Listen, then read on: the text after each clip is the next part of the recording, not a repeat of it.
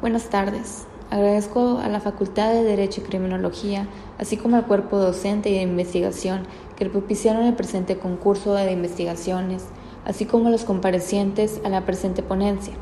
El día de hoy les expondré mi investigación titulada Derecho Constitucional al Acceso y Disposición de Agua, violación por parte del Estado de Nuevo León al derecho de sus ciudadanos. Sabido y reconocido que durante la época actual los siniestros ambientales han tomado especial valor, aumentando con ello las posibilidades de desastres. Tal es el caso de nuestro estado, en donde con ferviente temor se ha podido delimitar una constante falta de líquido vital conocido como agua, destacando que de ello, con evidente miedo fundado, los ciudadanos hemos solicitado la respuesta de nuestros gobernantes, mismos que han usado implementar mecanismos para su trata, así como correspondiente distribución en la zona metropolitana y aledañas, lo cual ha generado que en algunos municipios y colonias se vea cesada por completo su llegada hasta los hogares, por periodos de horas e inclusive hasta días completos. Sin embargo, con dicha distribución, el gobierno ha recurrido en atribuirnos a la población responsabilidades tanto de consumo y de cuidado, siendo que únicamente comprendemos el 25% de consumo, mientras que las actividades mayoritarias se conciben en la agricultura, en la ganadería, así como en los distintos usos industriales. De lo anterior, es que resulta importante remontarnos a la constitución política de los Estados Unidos mexicanos, misma que concibe la disposición de los servicios hídricos, en donde además destaca el derecho que tenemos todos los ciudadanos mexicanos al acceso y disposición de agua para nuestro consumo personal en forma suficiente. Inclusive menciona que el Estado debe garantizar dicho derecho y que además será el responsable de definir las modalidades para el acceso y uso equitativo y sustentable de la misma. Sin embargo, aquí es donde se traspapela el documento, debido a que menciona el término equitativo, siendo que dicho extracto condiciona al Estado para que gestione la distribución equitativa de agua entre el sector agrícola, el ganadero, el ciudadano, así como el industrial, es vital desentrañar el significado de equitativo, mismo que comprende la cualidad de otorgar a cada cual lo que se merece. Sin embargo, ¿qué entendemos por distribuir de forma equitativa el agua entre los diferentes sectores? Porque precisamente en esa condición favorecedora es donde el Estado debe establecer cuáles son las condiciones que generan más necesidad en un sector sobre otro. Y es ahí donde nos cuestionamos la factibilidad de continuar con el otorgamiento de uso hacia las zonas agrícolas, así como las industriales, toda vez que las mismas son consideradas como los sectores que más agua desperdician. Y actualmente nos encontramos en una época de constante necesidad hídrica. Con base en la Conagua, el 57% del consumo de agua utilizado para la agricultura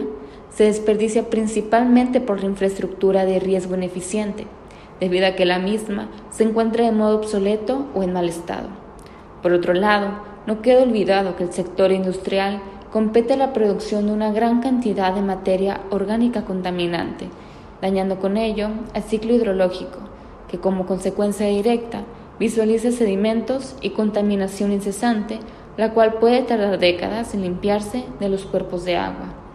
Es completamente diferencial el uso constante y excesivo de agua en los sectores agropecuario e industrial, el cual se contrapone con la disposición de agua que se hace a la ciudadanía en general.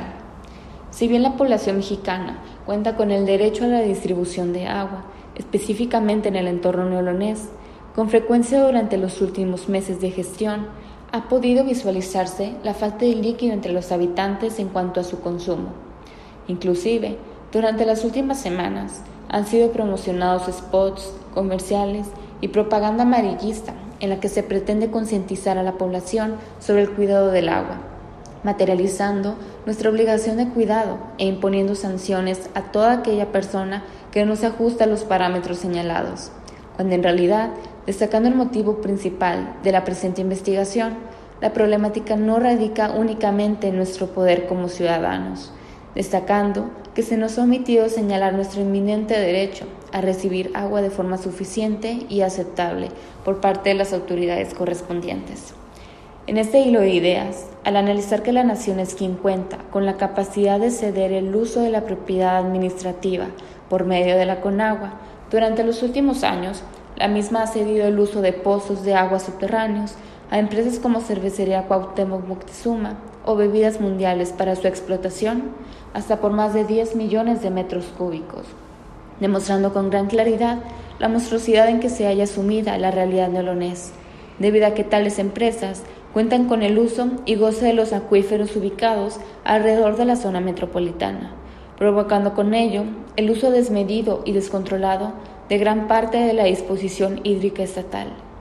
Resulta irónico cómo a los ciudadanos se nos sanciona y se a realizar acciones de concientización cuando frente al polo opuesto se observa a las grandes industrias utilizar de forma desmedida la trata de agua para sus procesos de lavado, producción e inclusive algunas de ellas como las son las ya citadas bebidas mundiales y compañía Topo Chico como ofrecimiento de producto. Es impensable cómo en algunas localidades de la región los lugareños tienen que realizar acarreo de agua, mientras que con las concesiones otorgadas mediante el gobierno a las industrias se permite el uso y desperdicio de agua en volúmenes descomunales. Por lo anterior, es que me permito exhortar a una cultura de legalidad,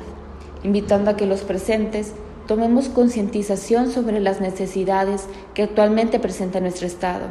Resulta indispensable concebir a la iniciativa privada como un cooperador del Estado, no como la fuente de ingresos por la que deba dejarse de lado el cuidado de toda la población. Ante ello, es necesario que como ciudadanos acudamos a nuestros derechos consagrados en la Constitución como fuente del derecho a utilizar en la política pública, en la que se trabaje por la distribución verdaderamente equitativa de los derechos, preservando de toda forma los intereses de la ciudadanía, aquella por la que principalmente debe velarse